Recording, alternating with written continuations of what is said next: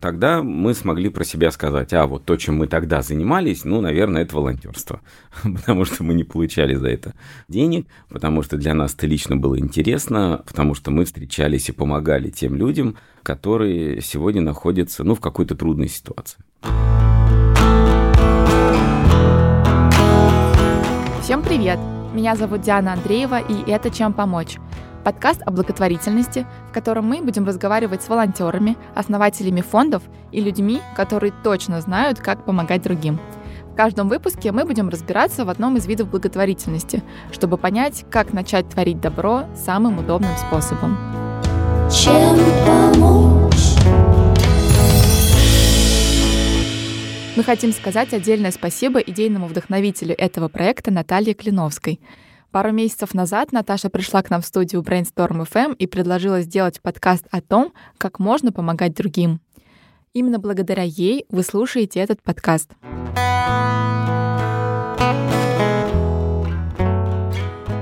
Понятие благотворительности сейчас становится популярнее, но тем не менее воспринимается с сомнениями большинством из нас. Кажется, что это про большие суммы денег, про боль и тяжелые эмоции, когда видишь людей в сложных ситуациях, а еще под видом благотворительных организаций часто скрываются мошенники. И часто легче не делать ничего, чем разбираться, кому можно доверять, а кому нет. Да вообще, как понять, кому помощь нужнее в данный момент? И часто ли нужно помогать? А какими суммами? И вообще, как это можно делать? Признаться честно, я тоже думала, что благотворительность — это что-то сложное, далекое и для кого-то, у кого есть много свободного времени и денег. Но когда я начала общаться с людьми, которые нашли для себя удобные способы помощи, то поняла, что благотворительность уже с нами, она уже с каждым из нас и почти что каждый день. И это гораздо проще и ближе, чем нам всем кажется. Главное разобраться, а чем помочь. В первом выпуске подкаста мы говорим про волонтерство, точнее про социальное волонтерство. Это такой способ благотворительности, когда вы помогаете не деньгами или, например, вещами, а проводите время с людьми, находящимися в непростом положении. Вы можете помочь им в несложных делах или хлопотах, но вместе с этим сделать их жизнь более красочной и приятной. Первый вопрос, который я себе задала, когда задумалась о волонтерстве, это а как можно стать волонтером? Куда идти? Кому звонить? У кого спросить совета? Оказалось, что для тех, кто хочет начать помогать, есть волонтерские или, как их еще называют, добровольческие движения чем помочь. Волонтер – это именно участник такой благотворительной деятельности, тот, кто дарит свое время, дарит себя. Это дар, всегда дар. И поэтому по отношению к волонтеру не могут быть выстроены никакие работодательческие, не знаю, как еще назвать, отношения волонтеру нельзя поручать, вот прямо нельзя поручать никакие материально ответственные серьезные дела. Например, там вести юридическую документацию какой-то там организации, да, там. То есть быть консультантом можно, но ставить в конце подпись нельзя. Это Юрий Белановский, руководитель добровольческого движения «Даниловцы» и школы социального волонтерства в Москве. Его благотворительная жизнь началась еще в студенческие годы. Тогда он каждую субботу приходил в отдел милиции и вел воспитательные беседы с беспризорниками и малолетними правонарушителями. После этого Юрию предложили встречаться и помогать пожилым людям в социальных центрах, а еще помогать детям в детской психиатрической больнице и в наркологическом диспансере. Тогда, в начале нулевых, это никто не называл волонтерством. Слово волонтерство тогда отсутствовало в российском лексиконе ну вот уже где-то с года 2005, э, ну почему-то в моей голове так, и тема благотворительности, и тема волонтерства, а она как-то стала более-менее прививаться э, к российской такой культуре, к российской жизни.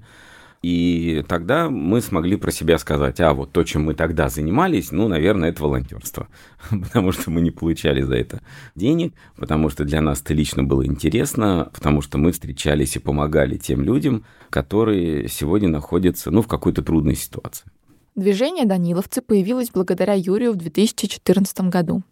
Я попросила его объяснить, чем занимаются такие организации и как они помогают волонтерам в начале пути. Если у вас есть, еще раз говорю, крошечная, пускай она совсем маленькая, но вы про себя можете сказать, у меня есть эта маленькая решимость. Я хочу сделать конкретное доброе дело, вот поиграть с детьми в шахматы в больнице. Или, например, погулять с одинокой бабушкой там в доме престарелых или еще что-то такое. Я не знаю, как это, я боюсь, я опасаюсь, я даже не понимаю, как приступить к этому и так далее, и так далее. Но у меня есть условия, в смысле, помогающие этому. У меня есть два часа свободного времени. Вот все остальное мы действительно должны сделать за вас. Если вы обратитесь с таким запросом в Даниловцы, то специалисты обязательно подберут место и подопечных, которым вам захочется помогать. А еще подробно расскажут о том, как лучше всего делиться своим теплом и заботой, своими умениями, талантами и своим временем. Мне очень нравится этот образ, я много где э, его пересказываю. Когда я учился в институте, может быть, это байка, не знаю. Я учился тогда вот в те времена, про которые я уже упоминал, в энергетическом институте. И поскольку там вокруг были сплошные инженеры, то вот рассказывали такую байку, что когда Леонид Ильич Брежнев был уж совсем старый, ему было очень трудно подниматься в самолет. Ну, сами понимаете, трапы какие-то там, то они едут, то они там над пешком, не знаете, еще что-то такое. В общем, ему было тяжело. И поэтому попросили придумать такой трап, где Леонид Ильич выходит из машины, ну и такой идет, идет, идет, и такой хрясь, он уже в самолете. То есть, чтобы трап как бы сработал, но он его не заметил. Вот как-то так. Говорят, вроде как этот трап был придуман, даже если это полная сказка, а сам по себе образ, на мой взгляд, очень классный. Вот, собственно, наша организация – это вот такая штука, что вы приходите и говорите, ну вот, как-то, ну вот, я вот все-таки хотела бы, там как-то так. Отлично, все остальное мы сделаем за вас.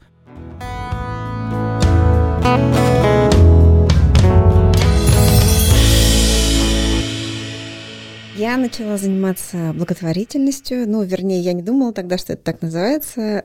Скорее, это было волонтерство 15 лет назад, когда 16, когда родился мой младший сын. Это Наталья Родикова, главный редактор журнала «Домашний очаг». Тогда на родительском форуме она случайно наткнулась на сбор вещей для детей в детском доме. Вместе с другими родителями она стала активно собирать и развозить по детдомам одежду – а потом Наталья поняла, что помогать можно не только материально. Дальше волонтерство перешло на следующий уровень, когда мы начали посещать дома ребенка в разном составе и помогать нянечкам, воспитателям с детьми гулять. Поскольку детей много, сил на то, чтобы их как-то накормить и держать в помещении хватало, сил на то, чтобы с ними гулять, куда-то их выводить не хватало. Мы стали приходить, как-то детей развлекать, куда-то их возить, делать для них утренники и гулять с ними по двору. Таким незатейливым образом мы познакомились с нашим средним сыном, с Андреем. Э, то есть примерно через э, полгода после того, как эти поездки начались, стало понятно, что закончиться они могут только так – и таким образом они и закончились. Наталья усыновила мальчика, и на какое-то время ее поездки в детдома прекратились. Но на страницах своего издания она продолжала рассказывать о социальных проблемах детей. Три года назад она начала волонтерить в рамках проекта «Луковица и эскалатор», который организует творческие встречи с молодыми ребятами из психоневрологического интерната. Каждую субботу они встречаются на ВДНХ и вместе с художниками, скульпторами и аниматорами проводят разные мастер-классы для подопечных. Просто действительно какая-то содержательная для всех а, суббота проходит, во время которой мы общаемся, мы стараемся общаться дружески, давать ребятам много свободы в принятии решений, как-то специально моделировать эти ситуации. Мы готовим, мы гуляем, мы ходим в магазин, где они могут потратить свои деньги. Мы добились того, что им выдают из их пенсии раз в неделю деньги, которые они могут потратить в кофейне и купить себе кофе. И, в общем, мы стараемся какой-то кусочек вот этой жизни им организовать. А, хотя бы по субботам. Чем помочь? Получается, что одна из основных задач волонтеров — это помочь человеку почувствовать поток обычной повседневной жизни. Юрий тоже упоминал об этом. В детских домах, хосписах, интернатах ценятся вещи, о которых мы даже не задумываемся.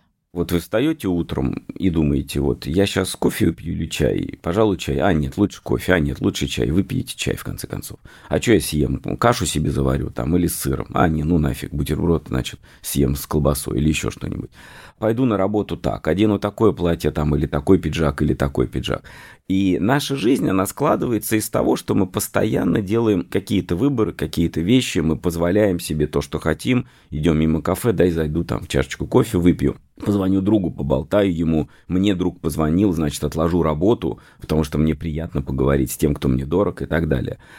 А оказывается, огромное количество людей, они в принципе лишены не то, что некоторых из этих действий, А этого как бы, ну это не пласт даже, да, я не знаю, что это. Это какая-то ткань жизни, они ее полностью лишены напрочь, да. И лишены потому, что казенная система, она основана на минимизации свободы и выборов. Не потому, что она плохая, да, там, не потому, что какая-то это тюрьма, а просто потому, что тысячи человек собрать в одном месте, и чтобы эти тысячи человек э, достаточно, скажем, безопасно жили в одном месте, ну, нужна дисциплина. Вы не поверите, но даже такая мелочь, как обращение по имени, может стать для подопечных удивительным опытом. В каких-то учреждениях дети могут почти никогда не слышать своих имен о них могут говорить как-то в третьем лице, понимаете? Когда волонтер приходит и там, не знаю, встречает, например, да, там какую-нибудь маленькую девочку там, да, и говорит там, «Э, Катя, там, я соскучился давно, мы не виделись там, да, там, или там, Андрюша, там, мы давно не виделись и так далее. Как бы это, еще раз говорю, не звучало для нас необычно, когда мы спрашиваем волонтеров, а что для детей очень дорого, когда вы к ним приходите? И первое, что они называют, что мы их называем по именам. Я поняла, что волонтеры для подопечных — это глоток другой и часто неизвестной жизни. В медицинских и социальных учреждениях существуют строгие расписания, в которые вписаны и встречи с волонтерами. Но именно в эти час или два они могут по-настоящему жить. Гулять по парку, читать книжки, играть или просто общаться. Получается, для волонтерства не нужно обладать какими-то особенными навыками — Достаточно быть готовым уделить немного времени и внимания другому. Остается вопрос, как самостоятельно найти организацию, которой можно предложить свою добровольную помощь. Здесь, наверное, вариантов э, два. Один вариант заключается в том, чтобы, поняв хотя бы некое общее направление, какое мне интересно. Это что? Это вот помощь детям в больницах, например, да? Или это помощь сиротам, или это одинокие старики, или это, например, э, люди, проживающие в психоневрологических интернатах, или бездомные, или там еще кто-то, не знаю, да. Если мы говорим, ну, про Москву, про крупные города-миллионники, то, ну, особых проблем найти благотворительную организацию, вместе с которой себя попробовать, в общем-то, нет. Ну, открывайте Яндекс и забивайте, и, и дальше просто смотрите.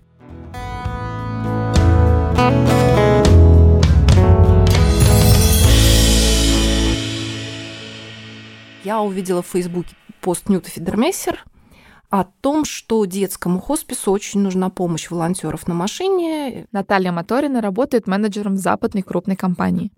Восемь лет назад она абсолютно случайно стала волонтером фонда «Вера». Очень часто нужно перевести какие-то вещи для фонда, для больных детей, там, подгузники, питание, все что угодно. В тот момент э, фонд располагался в первом московском хосписе на улице Даватора – а ребенок у меня учился буквально за углом в школе, 54-й. И я просто поняла, что я каждое утро проезжаю мимо хосписа. Я решила зарегистрироваться в эту волонтерскую историю и пошло-поехало. После того, как Наташа оставила заявку на сайте, с ней связались координаторы. Утром она, как обычно, отвозила сына в школу, а потом заезжала в хоспис и забирала посылки – она развозила их по тем адресам, которые встречались ей по пути на работу. Так продолжается и до сих пор. Просьбы появляются каждый день, а волонтеры откликаются, если им подходит адрес и время. Наташа говорит, что автомобильное волонтерство для нее самый подходящий вариант помощи. Я, наверное, не смогла бы работать в хосписе, ухаживать за больными или что-то такое делать, ну просто вот морально.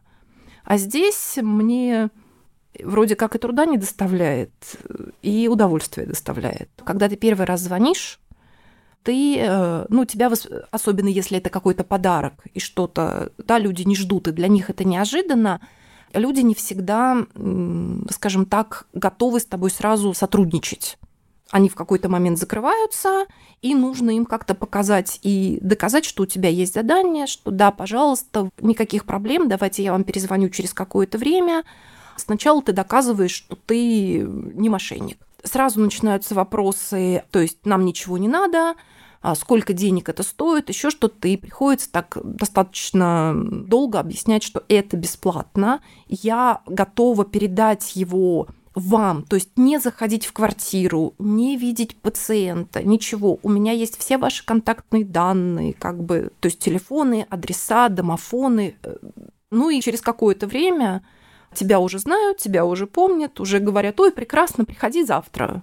Наташа первая, кто в нашем с ней разговоре упомянула о том, что волонтерство далеко не всегда благодарное дело. Иногда случается так, что люди, которым даришь помощь, ее не ценят. У меня были такие, не знаю, странные звонки. Как-то под Новый год я была очень-очень занята на работе, а пациентов было много, и я попросила сына разнести часть подарков по району. Я позвонила, естественно, пациенту, ну, родственникам пациента, сказала, что вот я волонтер, но придет мой сын, принесет вам подарок, и как бы все здорово. Вечером мне перезвонила пациентка с фразой, что ну зачем же вы гоняли ребенка? Подарок-то, в общем-то, не очень. Ну вот, знаете, реакция на все на это бывает разная, и, наверное, к этому надо быть готовой. Достаточно давно я поздравляла очень интеллигентную пожилую женщину с Новым годом. Это был мой первый опыт с поздравлениями, то есть я только-только вступила на волонтерскую стезю. Я зашла к ней в квартиру, у меня был ее пакет и еще несколько пакетов, у меня была речь, потому что есть э, там, элементарное правило, да. То есть обычно тяжело больные люди знают, что они тяжело больны.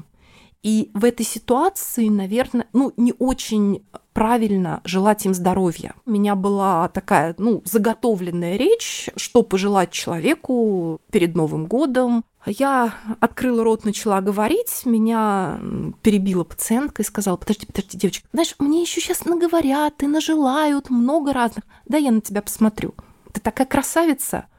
И вот это так приятно. И вот, наверное, вот это меня ну, в какой-то степени замотивировал еще сильнее, потому что люди на тебя смотрят немножко с другой точки зрения. Они смотрят на тебя как, как не знаю, на какого-то помощника, еще что-то. Они видят, наверное, какие-то твои, возможно, лучшие стороны. Чтобы стать волонтером фонда Веры, нужно заполнить анкету и ответить на вопрос, чем вы можете помочь. Фонду требуются не только автоволонтеры. Можно оказывать удаленную помощь, например, расшифровывать интервью из дома, а можно сходить на субботник или помыть окна в хосписе. Помогать не сложно. Это очень просто, это не обременительно, это можно не делать каждый день, это можно делать периодически. Для помощи не нужно менять свои планы, можно встраивать эту помощь в сегодняшнюю деятельность. Плюс ко всему, это несложно в эмоциональной точке, с эмоциональной точки зрения. Это вообще ни разу не страшно, потому что вы не сталкиваетесь а, ни с болью, там, не знаю, ни со смертью, никак. Просто идете, помогаете, улыбаетесь.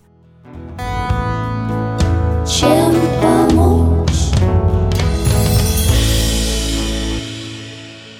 Савин Даниил живет в Петербурге и работает менеджером в Сбербанке. А полтора года назад, случайно открыв рабочую почту, он стал волонтером программы «Все получится». Однажды на корпоративную почту мне пришло сообщение с приглашением принять участие в проекте «Все получится». Это программа помощи в виде волонтерства для детей, которые либо из неблагополучных семей, либо из детских домов, либо у которых есть какая-то инвалидность, своя особенность, так скажем, которая отличает их от других остальных людей. Вот, им требуется помощь разного характера, а, начиная от социальной, заканчивая физической, например, а, как помочь сделать ремонт, что-то спроектировать, пройти э, какое-то тестовое собеседование, подготовить резюме.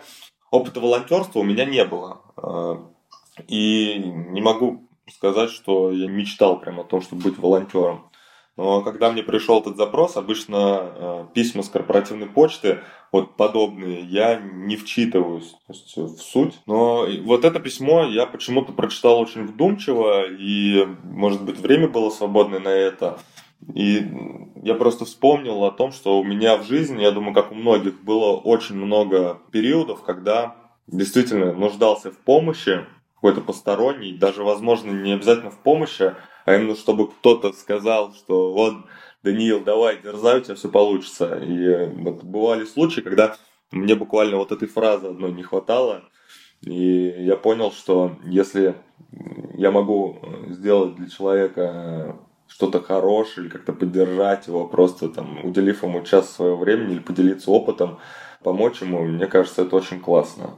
Вот. И если бы у меня когда я нуждался в помощи, был бы я, то я думаю, что все было бы гораздо круче, чем сейчас. Хотя сейчас неплохо. Совмещать волонтерство с работой у Даниила получается легко. Встречи с подопечными длятся обычно по два часа и проходят пару раз в неделю после работы. Сложности в коммуникации с ребятами иногда возникают, но они не пугают Даниила. Я помню, был один э, молодой человек, у которого был ну, небольшой дефект речи. Э, ему очень было трудно сформулировать даже какое-то простое предложение. Мы как раз с ним готовились к собеседованию, и ему очень трудно, я думаю, что из-за волнения, возможно, определенного, э, ну и вообще, так как они сами все с особенностями, простые ребята, э, им вот тяжело формулировать, как-то структурировать мысль, и ее выражать. Вот э, мне попался один такой молодой человек, вот, но тем не менее мы с ним очень быстро разрядили обстановку, э, волнение сошло после этого на нет, и э, дальше диалог у нас более конструктивный состоялся, вот, поэтому и результат он своего достиг, на работу устроился. Но как таковой проблемы я в этом не видел. Безусловно, это была сложность, но не проблема. Чаще всего Даниил помогает подопечным устроиться на работу, подготовиться к интервью или составить встречу для собеседования. Иногда ребята нуждаются в помощи с документами, а иногда поступают совсем нетипичные запросы. Молодой человек, по-моему, даже из Петербурга, да, он ко мне приезжал, я помню, даже на работу, мы с ним виделись и знакомились. Он э, хотел поехать в отпуск. Это было в августе или в сентябре вот, прошлого года на море. И у него был настолько скудный бюджет, что, не знаю, чуть ли не на билет на поезд туда-обратно просто и все. Но тем не менее, мы помогли ему, мы с ним вместе, точнее, подобрали ему хостел, где он смог бы остановиться, подобрали билет, я ему нашел на самолет даже дешевле, чем на поезд. На самом деле я считаю, чтобы заниматься волонтерством, не нужны какие-то специальные навыки. Нужно Просто понимать ту ценность, которую ты несешь человеку, понимать, что для тебя это может быть простой вопрос, и ты его решал уже тысячи раз, но ребята сталкиваются с ним впервые. И учитывая, что у них есть свои особенности, как я уже сказал, кто-то из них там сироты уже с малых лет, то есть у них нет родителей, не было какой-то поддержки определенной в жизни, они, как правило, очень боятся совершать какую-то ошибку, не пройти на это собеседование, там, ни с кем-то не подружиться. Но надо им дать понять, что на этом жизнь не заканчивается, и она состоит именно из таких отрезков. И если у них получится, мы только будем рады.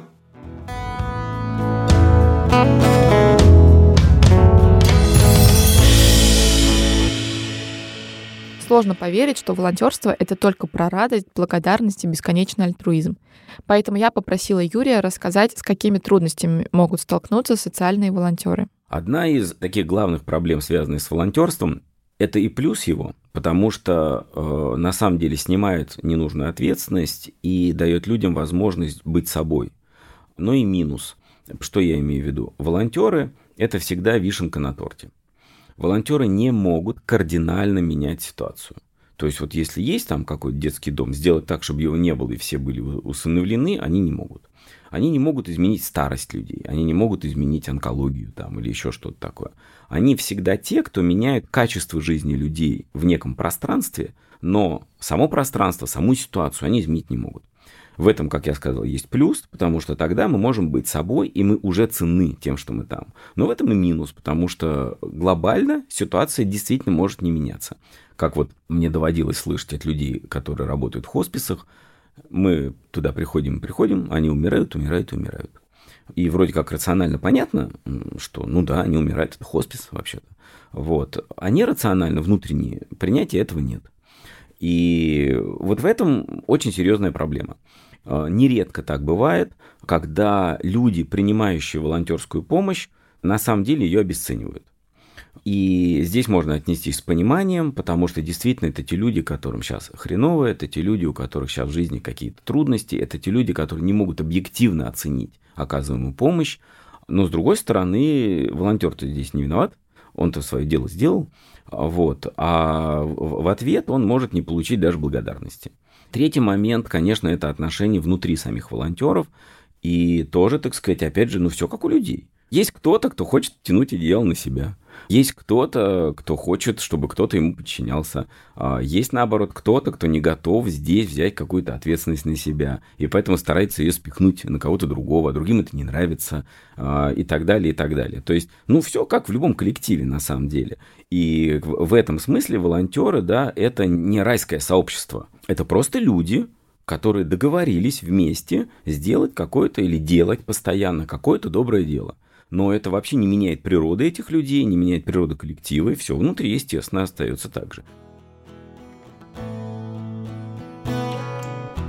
Пообщавшись с героями этого выпуска, я открыла несколько важных для себя моментов. Во-первых, для того, чтобы стать волонтером, буквально нужно только желание. Сейчас есть много организаций, которые могут помочь превратить это желание в реальную помощь. Во-вторых, в моей голове начал ломаться стереотип о жертвенности – Раньше мне казалось, что нужно жертвовать своим временем и силами для того, чтобы быть волонтером.